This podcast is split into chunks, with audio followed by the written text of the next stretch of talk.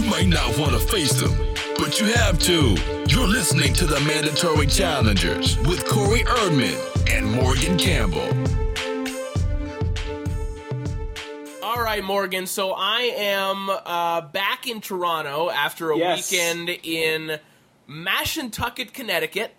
And then I got home just in time to watch Canelo Triple G. So we are able to talk about that first. But I wanted to share a story before we even get into that because we spent an hour and 15 minutes talking about Mayweather McGregor last week. and while it seemed like that would be more than enough that we had said it all, then Never enough. it's never enough, but also then I go to Connecticut and uh, I get some added fodder. So let, like, so you haven't heard this story yet. So let me let me share this with you. So uh, I was there to call Broadway Boxing. Uh, the DiBella Entertainment card, and there were a couple of Irish fighters on the card, namely an Irish heavyweight by the name of Niall Kennedy. Now, Okay. Niall, Niall Kennedy is trained by Packy Collins, who is the brother of Steve Collins. Uh, Yes. you know, former world champion, the man who defeated Chris Eubank, Jun- uh, Chris Eubank Senior, excuse me, uh, twice, legendary Irish fighter. Uh, and his brother, Packy Collins, has, has become quite a, a renowned trainer in Irish boxing circles. Trains a bunch of good uh, Irish fighters. So after the fight, we are back in the hotel lobby, and we run into the Irish contingent, and Collins is there, and Kennedy's there, and I start chatting with uh, with Collins, and obviously, inevitably, the McGregor Mayweather fight is going to come. Eh, okay. So he reveals to me, and again, this is this is firsthand information from Packy Collins, and, and I haven't dug deeper into it, but we're going to discuss it anyway. According to him, he has been McGregor's bo- boxing trainer, so to speak, for his last couple big UFC fights, namely the Diaz rematch. So he Yeah. sho- so he showed me videos of them training in the gym and, and showed me some pictures and whatnot, and, and, and that seemed to be true. And then apparently, because of that, when the Mayweather fight was announced, naturally, they started training together, and he set up the training camp. So you'll you'll Yes. notice that all of the sparring partners, with the exception of Dashawn Johnson, they were all good Irish amateurs. They were Irish fighters. Yes. Some of them were, were trained by him. So he sets up this training camp, and then apparently, Conor McGregor decides, well, I don't need a, a boxing coach. I'm going to go ahead and train with my MMA coach instead. Takes all of the sparring partners that were arranged and hauls off to Las Vegas to have his camp. so that you know that. listen, I, I, I, if that is true, I cannot endorse that as a particularly good strategy to win a boxing match. Unless, but it speaks exactly what it speaks exactly what we discussed last week about the arrogance of a group of people who thought that training for another sport. It, there's there's a saying, and like one of my coaches at the gym says it all the time. Can't remember where he got it from, but basically it goes like this: You're never gonna master the piano by playing the flute, Right. right? And all these piano players are saying, "Hey, man, I understand you want to be good at piano. You better come play this piano." And McGregor's like, "Nah, I'll just keep playing the flute because it's a musical instrument too, and you know, my my fingering will be so much better because I played this flute that I'll I'll be better than I'll be better at piano than Oscar Peterson was just because I played the flute. And it doesn't work that way. And I was gonna say they learned the hard way, but listen, and this is why people, and this is why I don't feel bad about making fun of Conor McGregor because he got thirty million dollars. So if we want to keep making jokes at his ex- expense, one he can afford it because he has thirty million dollars. He can afford all the jokes at his expense. Jokes on him. Two, he has 30 million reasons not to give a fuck what we think. So, hey, keep the jokes coming. Yeah, exactly. Yeah, I, I don't think he really cares what we say. But yeah, to, No. your, to your point, if I have if I have thirty million dollars at my disposal, and my objective is to try to win a boxing match, I'm probably going to spend at least one million on that camp. I mean, who am I to say? Because I may never see those dollar figures in, in total in my lifetime. Who knows? Uh, but you know, it, it's kind of like that company that you know is just raking it in, and they're still paying their employees under the poverty line. You know, it, it, it's like you know, at least give yourself a chance. But You know, unless unless he had decided completely that he was never going to win this fight anyway, and he might as well just keep all of his damn money. Or again, that he decided that uh, all these things he invented, like switching from southpaw to orthodox and full extension of the shoulder joint, things that boxers had had never thought of before Conor McGregor came along, uh, were going to carry him to a win in this fight, and that he had talked himself into this, which is just as likely. So, what one of the themes of this show is going to be conspiracy theories in boxing, and Yes, exactly. the, the the first thing that happens after the Canelo uh, and Triple G fight is a fake news story pops up on my Facebook account about how Conor McGregor has reached a deal to fight Canelo Alvarez. Listen, I- as we transition into this fight, if you watched Canelo and Triple G and don't think that Conor would get starched in the first round, even if you're just being introduced to boxing, I, I think you're starting from a point that you may never be able to recover from, and I can't teach you anything about boxing. Well, one of the people who shared it onto my timeline on Facebook shared it from the timeline of a UFC fighter named Yoel Romero, who, if you guys know that I love accents, you guys know I love Yoel Romero because he is a Cuban who now lives in Australia. So when he speaks English, his accent is insane. But um, it is it is amazing how boxing has become now like this lottery that every MMA fighter wants to hit. Like, look how many people. I think Cris uh, Cyborg just got a boxing license too. All these Yes, MMA did, yeah. fighters are getting. Yeah, and again, if MMA is the preeminent combat sport in terms of prestige, why are all these? Why are all these MMA fighters getting licensed in the allegedly dead sport um, in an attempt to get paid? Because if boxing if boxing wasn't offering more pay and prestige than MMA was, you wouldn't have MMA fighters, quality MMA fighters like Cris Cyborg. These aren't just like uh, these aren't these aren't guys like your man Terry Martin, you know, who are kind of at the fringes of both sport, both sports, and getting beat up on both sides of that divide just to get a little bit of money. These are people like um, Cris Cyborg is very well known among MMA fighters, and she even she's gone out and got this boxing license, hoping probably for a, a, a, shot at, at Claressa Shields because that's the only type on the women's side that's the fight you could sell that way. But it is quite revealing how many MMA fighters now want to dabble in boxing. One to improve their skills, but two to try to get paid. Well, in, in, the case of Cyborg, and in, in, you know, I don't want to linger on this too long before we get into the uh, the Canelo fight. But in the case of Cyborg, I mean, she's friends and sparring partners with Claressa Shields, so I don't even know if it is necessarily to go after Claressa Shields. So then you really have to think eh, for eh, you know as little money as women's boxers make. Is it still more profitable for Cyborg to go over and be a female boxer than it is a female MMA fighter? I mean, that is that would be very telling if that were true. Possibly, it would probably just depend on the size of the card she could land on. But again, the idea is this is so seductive to so many people within the MMA industry. But I mean, the problem is if you're going to send Conor McGregor out to be your guy to fight Alvarez or Triple G, um, the difference between Alvarez and Triple G, both active, both pretty aggressive one of them very much so. And like old man Floyd Mayweather, who waited around for three and a half rounds before he started doing something, is stark. And if you watch the fight Saturday, uh, as you said, even if you even if the first time you watch boxing was August 26th and the second time you watched it was September 16th, you'll understand how much shorter that fight would have been given the two guys we saw and the performance they put on last Saturday. Well, let, us get into the fight itself because uh, it, it was uh, a tremendous fight. The result notwithstanding, uh, let's get this out of the way right away. I thought the Triple G won the fight. Uh, Morgan, what did you think? So I watched it.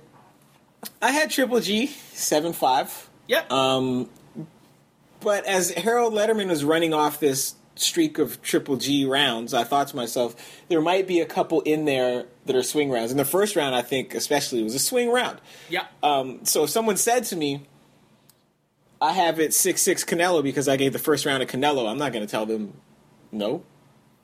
Because that made perfect sense. Like, if you value Triple G's forward movement and his pressure, then you give the first round to Triple G. But Canelo landed. You took when you and, and, this, and this happened in quite a few rounds in this fight. Even as Triple G was landing more punches, the punches that you would remember from each of those rounds. And when I think back on that fight and just the individual shots that I remember, they're all punches from Canelo.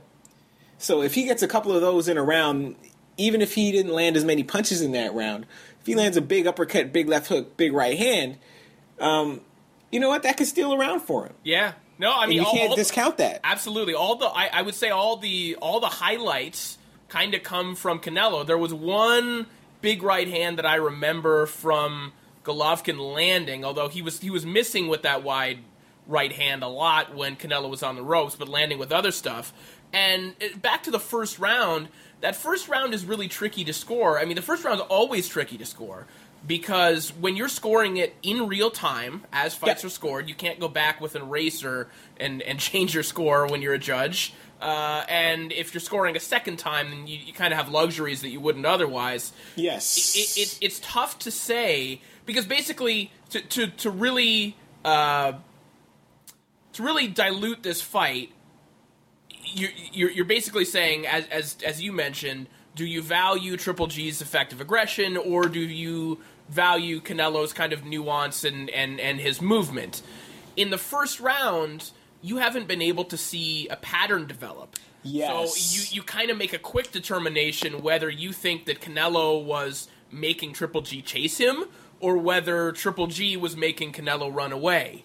And it's easier to see that unfold and to make a determination as to how you feel the, the fight is going when you're in the ninth round. But in the first, you kind of have to make a snap judgment. Yeah, absolutely. And I remember like going into this fight. This is one of the. This is because most fights by fight day, I have a pretty good idea of who I think is going to win. Um, I'm not always right, but whatever. I watch enough boxing that it's I'm right a lot of the time. Not because I'm a I'm any smarter than anyone else, but you know, you get like you said, you get to through course through the course of a fight, but also through the course of a person's career, you get to see the patterns and you get to imagine how they would mesh. But this fight here, up up to and including the time I was texting you guys saying, "Text me when the fight starts" because I'm at a wedding and I'm trying to get home to watch the beginning of this fight. I still didn't know who would win because when I watched, because usually if you even if you watch a guy's previous two or three fights, that'll tell you who, what what who's going to win a lot of the time. The actual fight, but this fight, you know, I saw Kell Brook giving Golovkin a lot of headaches in their fight just by being fast and trying to box. But Kell Brook's a lot faster than Canelo Alvarez. I saw Daniel Jacobs give Golovkin a lot of headaches by being long and being tactical, but Canelo Alvarez isn't as long as Daniel Jacobs. So he would have to try to do something. But at the same time, you have seen, you know, Canelo Alvarez. You didn't know if he could hurt a full fledged middleweight. Um, yes, we saw the the Khan knockout, but you know, you knew Amir Khan wasn't going to take a punch at 154. He didn't take punches at 147 or 140. And you saw the James Kirkland knockout, same thing. Um, but trying to imagine which of these skill sets would win out was very difficult. And the fight, you know, stayed true to that. Like, this was a very close fight. I, like I said, I had it 7 5 Golovkin, but if you told me 6 6, I'd have been fine with it. If you told me 7 5 Alvarez, I wouldn't necessarily have agreed with it. I would, I wouldn't tell you you were crazy. I'd say, yeah, I see it. Yeah, I, I, I would at least I would at least think that we watched the same fight if you scored Yes. say seven five. I mean, be, because yeah, if if you do give him that first round and one of those rounds where it seemed like the Golovkin train was really picking up steam, if you give one of those to Canelo on the basis of one of those big right hands, I mean, I'm not I'm not going to tell you that you're nuts. I mean, it's, I I think we're definitely watching the same fight. Um, you know, everyone agrees that it shouldn't have been 118, 110 for Alvarez. And that leads us into the main topic of this program, uh, that being the discussion of, uh, of Miss Adalaide Byrd. Now, You wanna, oh, go ahead. I, well, no, go ahead before we get into the scoring controversy. Um, well, well, this ties into the scoring controversy because I'm just watching because I I rewatched it just now before I got on the phone with you, and at the end of six rounds, and Harold Lederman says, "Hey, I have it four two uh, for Triple G," and Max Kellerman says, "Okay, it could be three three, or it could be four two Canelo," and this is after six rounds, right? So when you think about it being four two Canelo in and I'm and I agree with Max there because I personally didn't have it four two Canelo, but I could have seen how someone could have it four two Canelo. Uh, so that means you go into the last three rounds. If you give Canelo the last three rounds, like I did, there's your seven five decision for Canelo, and this is what really stinks about Adalaide Byrd's scorecard is that if her scorecard said seven five Canelo, we wouldn't be having any of these discussions because it would have been a loss for Golovkin, a win for Canelo. It would have been controversial, but it wouldn't. It would. It definitely would not have been. A, sorry, no, it would have been a loss for Canelo. Duh. Same judge. So it just would have been split decision draw, same Right. result, same outcome, and a lot less discussion about whether or not this was corrupt or or or the product of a conspiracy because it's a perfectly seven five Canelo is a perfectly reasonable scorecard. Well, and, and and you and I said the same thing when we discussed the controversy itself. Now, again, neither of us agree with the score. But that said, if you are alleging that there was a conspiracy, and that conspiracy was to make sure that Canelo Alvarez didn't lose this fight, at the at the very least, why wouldn't you, if you're going to fudge a scorecard anyway, just make it seven five? Like Yeah. if, if if if your if your card again in in the in the world in which this conspiracy theory exists, why wouldn't you just make it a card that doesn't draw attention to itself and wave flags? Well, exactly, because I'm wondering who these people are that think people who are carrying out criminal conspiracies go out of their way uh, to draw attention to themselves. Because if if this is completely hypothetical, but let's just suppose Adalaide Byrd has been paid uh, to score this fight in Canelo Alvarez's favor, and she sees a very close fight unfolding right in front of her, why would she? why would she go out of her way to turn in a wide scorecard when she could just when she could just score this fight 115 113 and call it a night Right? How how dumb do you think this person is? Yeah this is and this is why when people ask me about it i say this is no this is incompetence or even if like incompetence really speaks to someone's overall level of skill Right, which I don't think is Um, the case with Adalaide and We'll get into yeah. that as well. Well, exactly. I think it's more a case of she had a bad night. Like a lot of people have bad nights at work, and also, and we can get into this later. Just by virtue of where she was sitting, might have seen something. The fight might have looked different to her than it looked to a lot of other people. But to suggest that she is going to turn in a crooked scorecard unless she is like some type of devil agent who actually wants to shine a spotlight on corruption in boxing so she turns in this crazy scorecard so everyone has to pay attention to it. But the, now we're like two and three levels uh, into conspiracy theory and it doesn't make any sense. Well, it, it, especially because step one in that conspiracy theory has hasn't been proven to have played out since the days when the mob controlled boxing. Basically, like I, Yes. off the top of my head, I can't think of in professional boxing a judge bribery scandal. The only scandal, uh, the only time fight bribery and fight fixing was ever convicted in a federal court uh, out of the state of Nevada where this fight happened was when uh, Thomas Williams Jr.'s dad was throwing fights in the heavyweight division. So we have we have one instance of that happening, and it didn't involve judges. And, and, and here's the other thing: it's like you know, you know, we hear this all the time when people come up with media conspiracy theories, right? You, know, you, you hear that all the time. You know, the media is doing all this, but yet you, you and I work in the media and we never see any of this going on. It's, Yes. it's, it's similar in the sport of boxing because we're pretty close to the sport.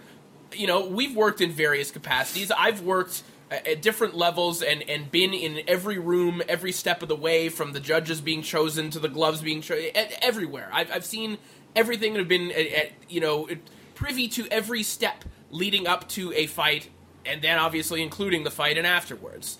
And I've never seen this taking place. Now, does that necessarily mean that something doesn't happen because I haven't seen it because one per- person hasn't seen it? No. But no one, no one will be able to tell you that they've seen a judge ever be paid off. It's you know, it's nothing that we can prove has ever happened. And for people to just come out and make accusations of a federal crime is again we say this all the time not something that you would ever see in the reporting of any other sport without very substantial evidence No. Well, and let's let's take it. Let's walk it back a step. yeah Um, because for the people that think this person was paid off to produce a certain outcome, and, and and I shouldn't have to remind people, but I will. But there are three judges in a fight, um, and the majority rules. So, if I want to guarantee a certain outcome in a fight, I got to get two of those judges to agree. It doesn't do me any good to pay off one judge because this is, you're not you're not you don't award the winner by the popular vote. This is the electoral college. well the, the conspiracy theorist would suggest that it at least increases your chances of winning But then I'm then I'm still wasting money. Like, am Exactly. I buying a result or am I not? right right? Right. Am I am I paying to win the lottery or am I just buying more lottery tickets? Because it's still a lottery, I can still lose. So why don't I just pay to win the lottery? Pay to show me the numbers to the lottery beforehand. Don't pay just to give me more tickets. Right, and, Um, in, in that, in, in so if if you're suggesting that they would be willing to just pay off one judge in order to increase their odds, or as you said, just buy more lottery tickets. That's just a waste of money. A, it's a waste of money, but then you're also suggesting that perhaps they went to other judges who turned it down, and that there is this widespread understanding that promoters or someone else will pay off judges and that no one and that judges on a case by case basis decide whether to take the money or not and never say anything. Like do you see how like fragile this conspiracy is if it's true? Yeah, most conspiracy theories are not true. The only reason many conspiracy theories exist is to make the people pushing the conspiracy theories feel smarter than they are. That's all it is. It's just a, it's just a way for people to say I'm smarter than you are because I see through you guys are just a bunch of sheep taking the first answer that's given to you, man. I have critical thinking skills. I research for myself. That's why the media is lying to you. I'm going to go research this stuff myself. I got my own sources. I read Breitbart Alex Jones, whatever it is, right? Same thing. Here's the thing about conspiracy theorists, guys, have fun, but most of the time you're wrong, and you actually are not smarter than the rest of us. you, you actually uh, did less research. Less. because and again because yes because you like the people buying into this conspiracy theory about this fight being fixed are going right past common sense. Because again if i'm trying to fix a fight i'm gonna buy if i'm buying scorecards here i'm gonna buy two seven to five scorecards rather than buy one 10 to 2 scorecard because one 10 to 2 scorecard doesn't mean a thing. These guys sound like Donald Trump and his flunkies making up these stories about uh, fake voters voting for Hillary Clinton, um, voting fraudulently for Hillary Clinton. Like if I'm tr- if I'm going to vote fraudulently for Hillary Clinton, am I not going to vote fraudulently in, in a in a in a high val in a state that has a high value in the electoral college, but is also closely contested. So why are all these fraud voters going to going to um, California, where, where Hillary's going to win anyway? Like, why aren't these fraud voters going to Ohio? Right. Why aren't they, Yeah, right? yeah. Why aren't they going to Florida? Because again, if you're going to buy an election, that's how you do it. If you're going to buy a, a prize fight result, this is how you got to do it. You got to buy two close margins rather than buy one. Hey, he got one 120, 108 for Canelo. Yay. These, these scores aren't cumulative. It's one score per judge. You, if that's how you tried to buy the fight, you just wasted your money. Well, and also, pe- like people think that they're geniuses by pointing out. You know, they they say, "Well, I mean, the, the the rematch was already set up. This is this was just to set up a rematch." Yeah, there's a fucking there's a fucking rematch clause. It's, Right. in, it's in writing. They told you there's going to be a goddamn rematch unless something wild happens. Of course, How many big fights don't have a rematch clause? almost none. exactly. Almost none.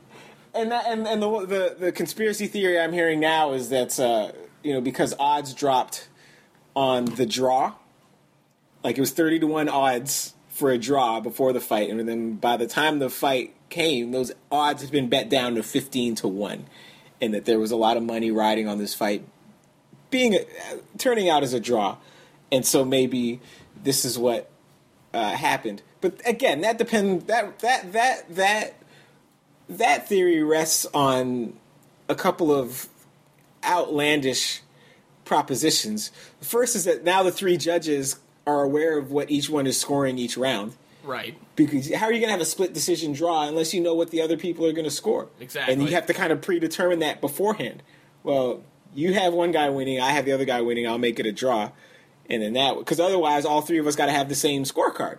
So it has to be a split decision or at least a majority decision draw. Um, second of all, why is it so difficult to understand that as a actual literal 50-50 fight approaches that a lot of people are going to say hey man this fight is so close i'm going to bet a draw because these guys are too evenly matched why that's not outlandish at all No, that's that's far more plausible than uh, alleging a bribery scandal. I mean, that, that makes sense. I mean, I see people betting on draws. Like I saw, like I was in Las Vegas for the Ravens 49ers Super Bowl, and I watched someone bet on like a safety as the last play of the game and win sixteen thousand dollars. Why was he Right. betting on that? Was that a conspiracy? Like, did did someone?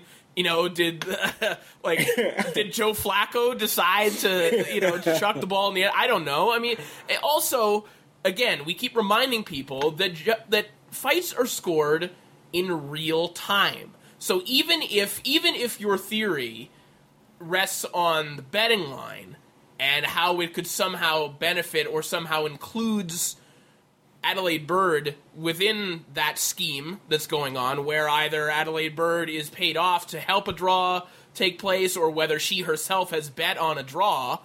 As you said, she doesn't know what the other, other judges are scoring, and even if she sees a fight unfolding a certain way, she can't. I I mean, how would she even know which way to score it until roughly around the seventh round when momentum started to swing? It does like it just it doesn't make sense. Yeah, it's a, it's amazing how quickly these conspiracy theories unravel when you just tug at that one thread, and you don't even you don't even have to follow it. Just give it a quick tug, and the whole thing falls apart. And when I rewatched the fight, the the other thing you notice is that Adalaide Byrd, you can see her clearly for the whole fight because she is facing the main camera. And so as I'm watching, as I'm rewatching the fight, I'm trying to imagine what she might be seeing that could maybe sway her. And so, and when I watch it that way, I could I could see giving a couple extra rounds to Canelo, possibly just depending on what you value. And again, Golovkin is landing more punches. Golovkin is moving forward, but when you think about and and this happens in professional boxing because it's not amateur boxing and you're not giving the same weight to every single punch landed. You're allowed to give more weight to more definitive punches. And like the big memorable punches um, belonged to Canelo Alvarez. There's uh, a couple of them in the first round that even though Golovkin landed more punches, the memorable punches came from Canelo Alvarez in that first round. You can give him that one, and then in one and possibly two of the other rounds that most of us had Golovkin sweeping, um, especially just given the angles from which some of these punches landed, and they might have been right in front of Adalaide Byrd's face in ways that they weren't in other guys' faces. Um, now, this is being as generous as possible to Adalaide Byrd Yeah. Because because even giving her all those benefits of all those doubts, it was really hard. It was impossible for me to get to uh, 10-2 Alvarez. Yeah, it's still not a But- great scorecard, but as, as No. you, but, but you know, you and I have discussed this offline as well. I don't think Adalaide George is. that- I don't think Adalaide Byrd is a bad judge, and and, and the the examples that people are trotting out of Adalaide Byrd bad decisions in the past, and people keep citing um, the article from 2016 when Carl Moretti in Top Rank petitioned to not have Adalaide Byrd as a judge on one of their fights. That stemmed from her scoring Magdaleno Donaire, I think 118, 110 as well, and the, and the other scorecards were 116, 112. So, I mean, that, you know, may, maybe did she score it wide? Sure, but that's not egregious. The other examples were. Uh, her having Amir Khan ahead at the time that he got knocked out by Canelo, that's not crazy. I know a lot of people that, that felt that. yeah. Um, Amir Khan started fast in that fight. He started really That fast a- in that fight. That was an Amir Khan fight where Amir Khan comes out and he dazzles you with his speed, and it takes you a few rounds to get used to Amir Khan's speed, and then you start beating Amir Khan after you get used to his speed. That's that wasn't super unusual. No, and and then the other one, which points to perhaps where the outrage is coming from here, and you know the the level of bo- boxing acumen of those people, was from the Sports Illustrated article about her shady judging past, which cited her scoring Canelo Alvarez, Julio Cesar Chavez Jr. 120-108, which is the only plausible score to have for that fight. Again, I, I, I just like if you look at Adalaide Byrd's judging history, or you know any judge's history for the most part, the vast, vast, vast majority of their scorecards make sense, if only because the vast, vast, vast majority of boxing matches aren't competitive. But still, most of her scorecards are just fine. Uh, You know, all but this one uh, are at least defensible, I would say. yeah, the and there were people when Byrd was named as a judge to this fight who said, "Hey, keep an eye on Adalaide Byrd. She turns in crazy scorecards sometimes." That's true. But every judge, when you look at, you go on BoxRec, you look at every judge. Every judge turns in a crazy scorecard every now and then because, again, judges are human beings and sometimes they have bad days at work. It means they had a bad day at work, didn't perform up to the standard that they're used to performing. Doesn't mean that they are crooked. Doesn't mean that they're on the take. And then again, a judge having a bad day makes a lot more sense as, a, as an explanation than a judge being paid off to turn in one crooked scorecard, independent of what the other two judges are doing. Well, and, and Um, you know, I, I've said this before too. I mean, if we if we're honest with ourselves and we go back and look at fights that we watched in real time over the years, you know, we can all probably think of some stupid scorecards or, or some fights that we saw at the time that weren't really true. Like I, I can remember. I'm I'm not a judge. I did play one on TV for quite some time though. uh, but I remember. Uh, this is years ago, but I remember watching. Remember Devin Alexander, uh, the Andre Kotelnik. So Vaguely, yes. it, it- Alexander Kotelnik uh, probably should have gone to Kotelnik. But when I was scoring in real time, and I think the judges, I, I don't remember the scorecards exactly, but one of the judges might have agreed with me. When I was scoring in real time, I was kind of mesmerized by what Alexander was doing. He was throwing a lot of punches. I thought it was a complete wipeout for Devin Alexander. When I watched it back, I was dead ass wrong. Now, I wasn't paid off by Don King to think that way and write that way that particular day. I just turned in a shitty scorecard. Well, and the proofs of, uh, and again, and here we have an example of like confirmation bias, right? Where people want to believe that this bad scorecard um, is part of a broader pattern. So now they just go seek out results that they think fit that pattern, whether or not they do. So the first proof of Adalaide Byrd's like complete and utter incompetence is what? Yeah, this story where some guys are saying, "I don't want her on this card because I think she's incompetent," but it's not actual proof of her incompetence. It's just somebody saying it. Right. So it's still a secondary source. It's not a primary source. So yeah. So then they give us the the, the Chavez. The, the Canelo versus Chavez score, but every judge had that 120, 108. What else were you going to do in that fight? And then they give me a UFC fight. She had a weird score Yeah. in the Ultimate Fighter 10 finale. Like, listen, man, It's three rounds. and I, I just don't give a shit what happened. don't tell me that anyone gave a shit what happened. And again, to no disrespect to, to these UFC fighters whose names I don't even remember, who are who are fighting for a contract to get into the UFC on a at the end of a reality show. But like, don't pretend that that's as important as a world title fight, and that these fights are are judged as clearly. Don't put that in there. Or or that, or that it's relevant to how she scores boxing. You know what else Adalaide Byrd can't fucking score? Figure skating. right. So maybe she Right. shouldn't judge MMA. If you want to make that argument, totally fine with it. But it has Yeah. nothing to do with how she scores boxing. Well, then the other thing is, and here's the other thing about like BoxRec, you can look at every judge's record and see what they're scoring. And again, when you look at Adalaide Byrd's record, it's not that different from like anyone else's record in that you um, you click on the person's record, and you can see all the fights they've they've judged, and sometimes you will see fights where they have the outlier scorecard. But so if Adalaide Byrd has 100 fights and she herself is responsible for the three outlier scorecards, there will be eight more outlier scorecards by other people where her sc- scores look completely normal. And that holds for a lot of judges. Remember, um, and I, like even judges that we think are bad. Remember when your man Paulie Malignaggi lost to Baby Bull Diaz? Well, sorry, b- before the fight, he said Gail Von o- Gale Van Hoy is going to screw this up. And then they go have the fight. Malignaggi performs better in the fight. Van Hoy kind of casts the deciding vote to give the fight to Baby Bull Diaz. And Paul Malignaggi said, What did I tell you? I told you Van Hoy was going to screw this up. You look at Van Hoy's record, same thing. Some outlier scorecards from Van Hoy. But if there's 10 Von, if there's 100 Van Hoy involved fights and 10 outlier scorecards, the majority of the scorecards will be from someone else. And it's funny, people were trying to pin, uh, they were trying to blame, because I got this, a couple of these tweets floated across my timeline and people were messaging me about it.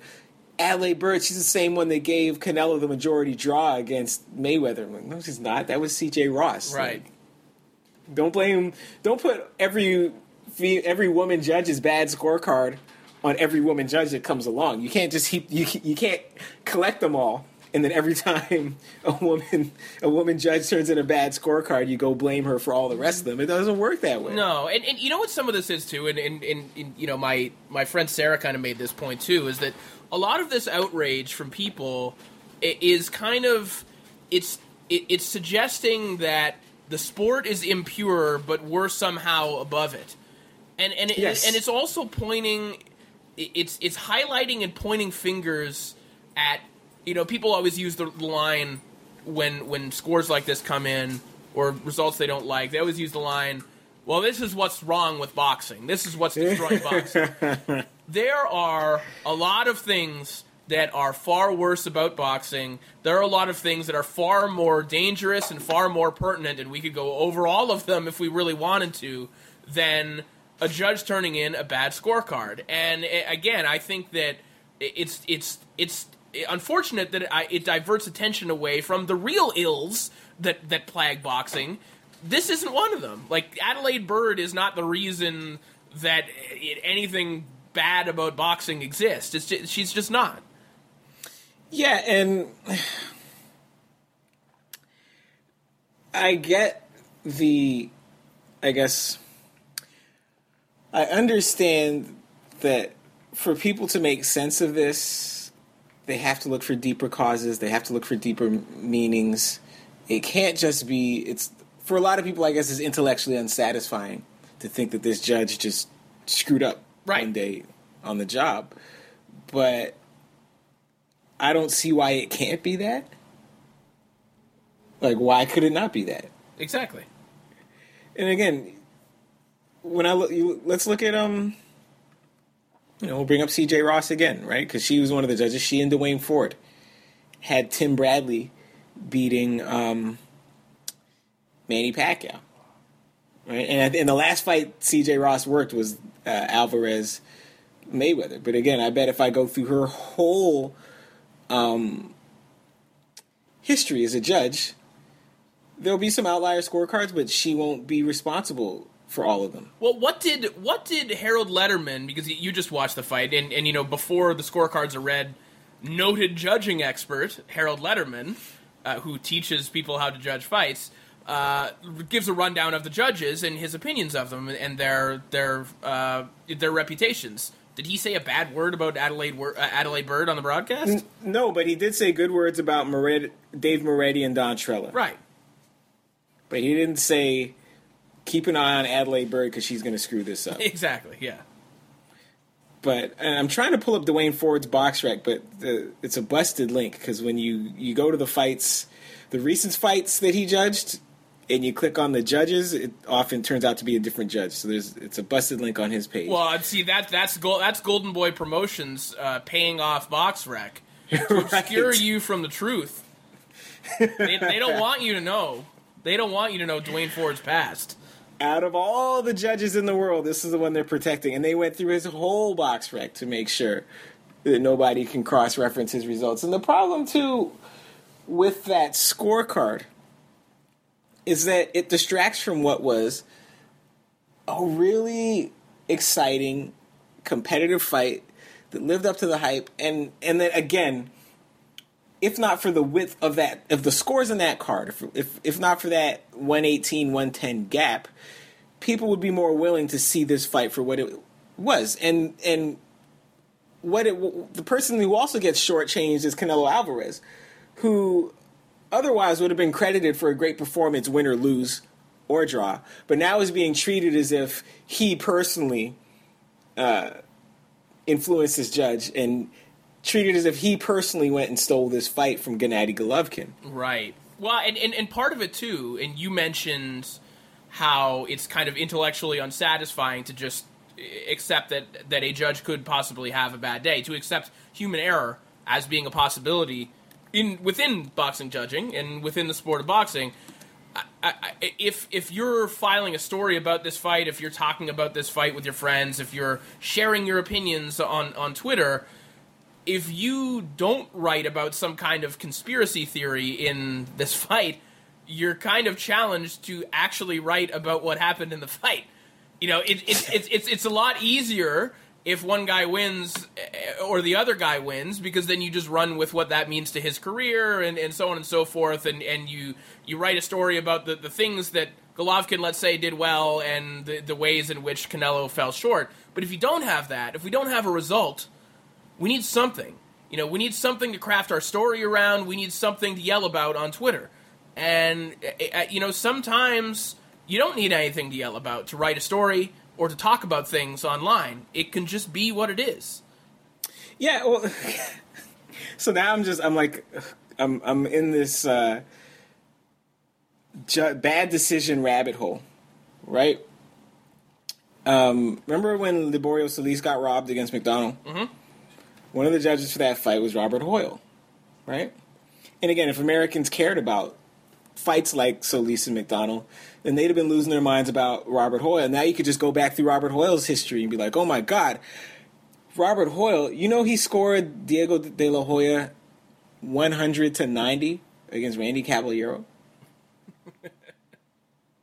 I think Oscar had to pay him off. Why else would he score two more? Everyone else had it 90, 98, 92. Yeah, Where does he get off scoring? Where does he get Oscar's off scoring this? cousin. Oscar's own Exactly. cousin, of course. Follow the trail, follow the follow the money. Of Follow course the- he's paid off.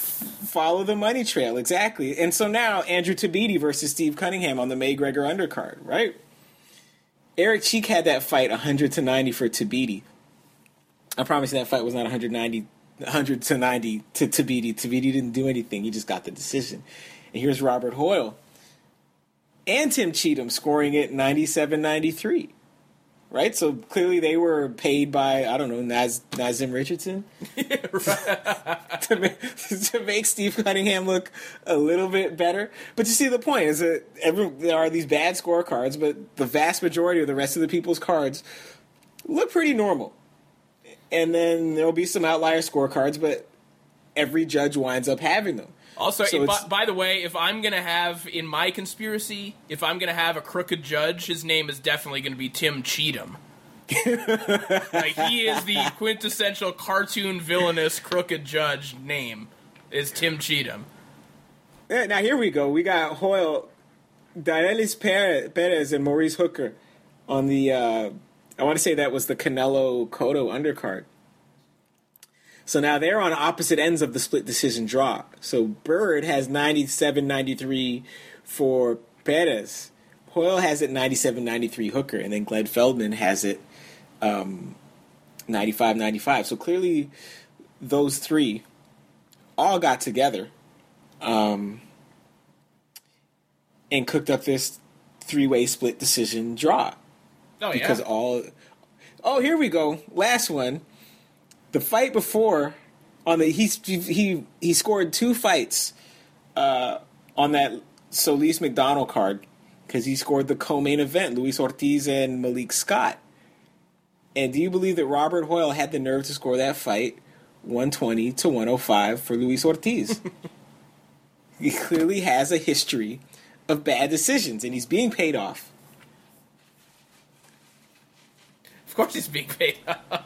I was just trying to think of like the the Maurice Hooker Perez because that was I think that was the undercard of uh, of Ward Kovalev. Yes, sorry, yeah, yeah, yeah, So- exactly. So Maurice Hooker, uh, I think was, was Hooker the uh, the Roc Nation fighter? No, that, those would have been main event fighters. Okay, never mind. Because I was trying to cook up a conspiracy theory where Roc Nation, is run by Jay Z, so vis-a-vis Beyonce is involved, somehow got involved with the fixing of fights, and would then Well, have Maurice to go to Hooker- federal court.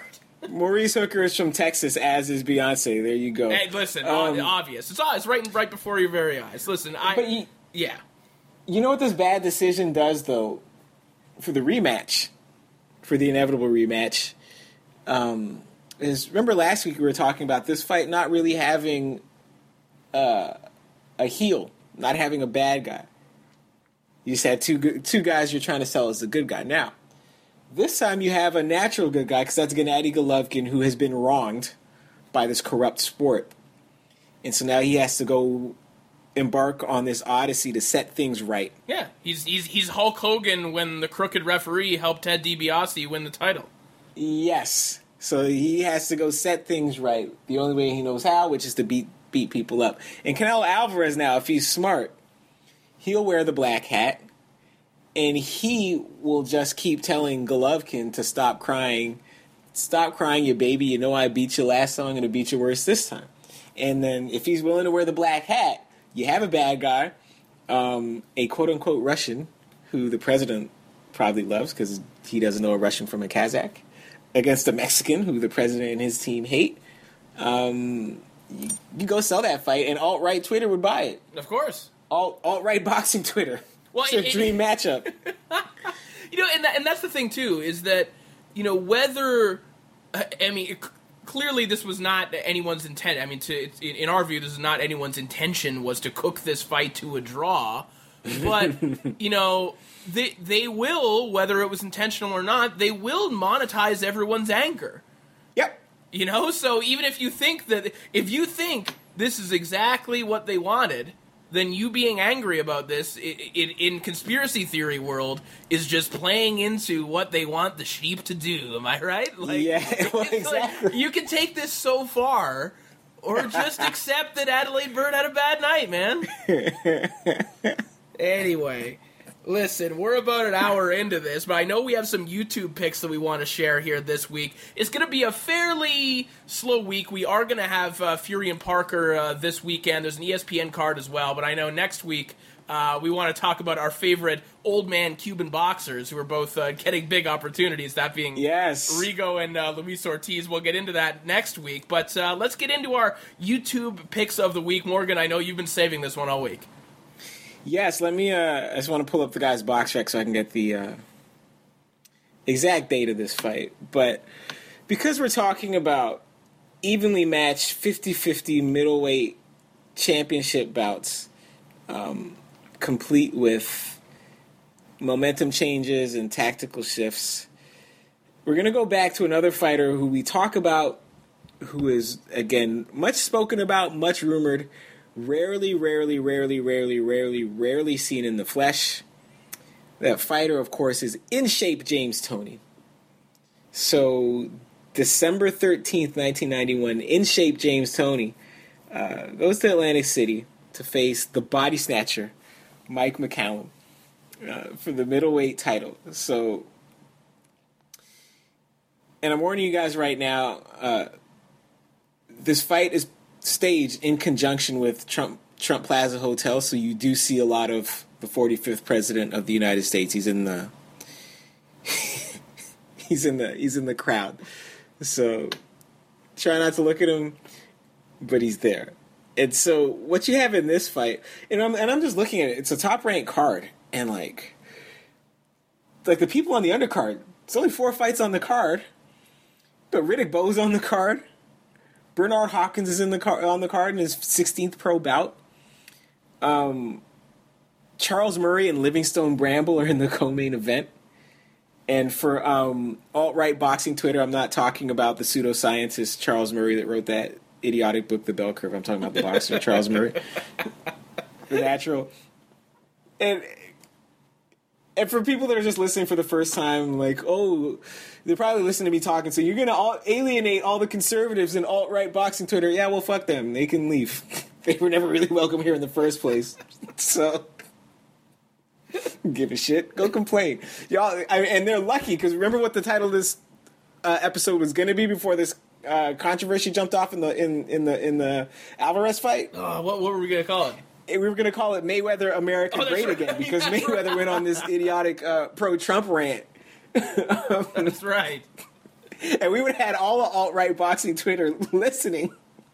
And they're just mad. Oh yeah. Because we would have hashtagged it MAGA and they would have been like, oh, y'all tricked us, you libtards. but I digress.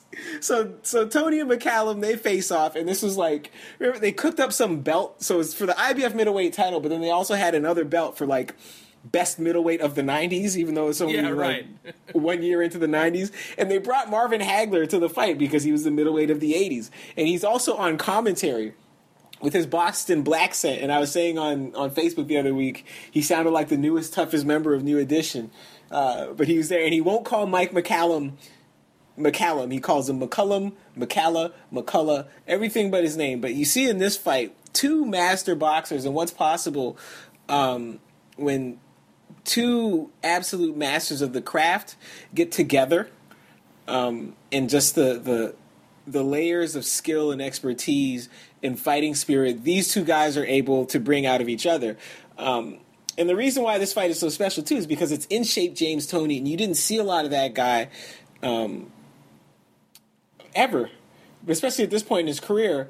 Uh, because remember what happens to James Toney? I think it is yeah in his very next fight, he nearly loses the title to a guy named Dave Tiberi. And this is one of these fights where James Toney he makes weight, but he is not in shape at all, and just trudges through this fight. Really should lose the fight. Loses by wins by split decision, but he you talk about bad decisions. This was one, and Dave Tiberi winds up quitting boxing rather than continuing to fight because of this crazy decision. But the previous fight, Toney in shape James Toney versus Mike the Body Snatcher McCallum.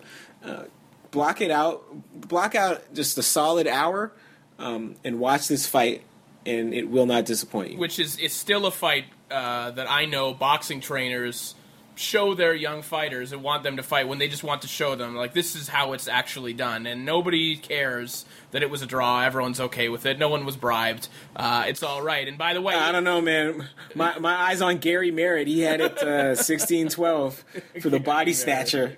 Is By he the way- secretly Jamaican? Huh? Who, who paid him off? by the way in defense of, uh, of Must have been Screwface. Screwface paid him off. It paid him have off on behalf of the Jamaicans. That's the only thing that makes sense. in, in defense of James Toney and his weight fluctuation, listen, if your mom ran the best pie shop in Ann Arbor throughout your entire life, listen, Margie, listen, you have a baker in the family as well. Imagine if you had to No, wait, wait, weight wait, on a regular wait, basis. wait. Good luck. Wait, wait, wait. I do not have a baker in the family. I have a pastry chef. A in the pastry family. chef in the family. Okay, okay. That's like that's like saying to a boxer, "Oh, you fight because you do MMA." Like, ah, ah, ah, ah, ah. They don't do what I do.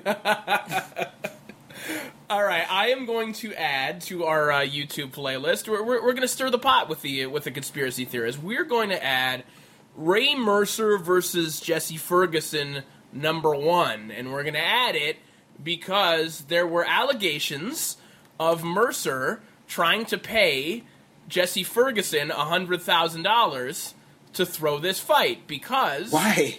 Well, if Mercer had won this fight, he was supposed to then go on and face Riddick Bowe in a, in a very high profile, big money heavyweight title fight. So the allegations were that Mercer tried to pay off Jesse Ferguson, and it actually went to the DA in Manhattan. Eventually, Mercer was found not guilty, but Jesse Ferguson gave some fairly humorous testimony, painting this picture of, of Mercer coming up and offering him the cash.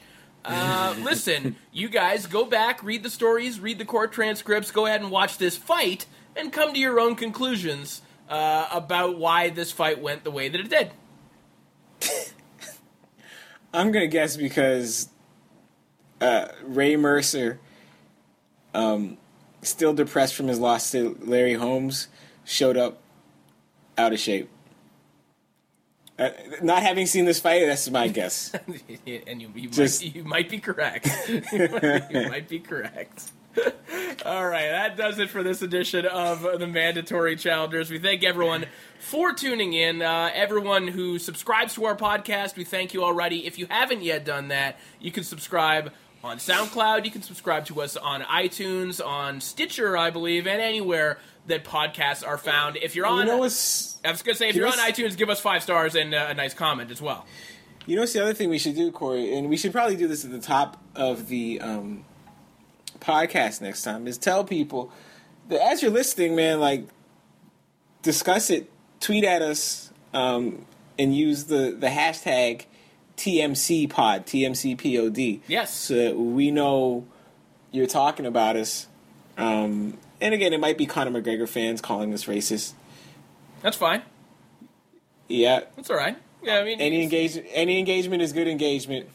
as, as as they say in the web community. Yeah, exactly. So yeah, Yeah. I am I am at Corey underscore Erdman. He is at Morgan P Campbell. Get at us on Twitter Yes. and do exactly that. That does it for this edition of the Mandatory Challengers. Morgan, go ahead and hit him, hit him with the bell. Ding ding.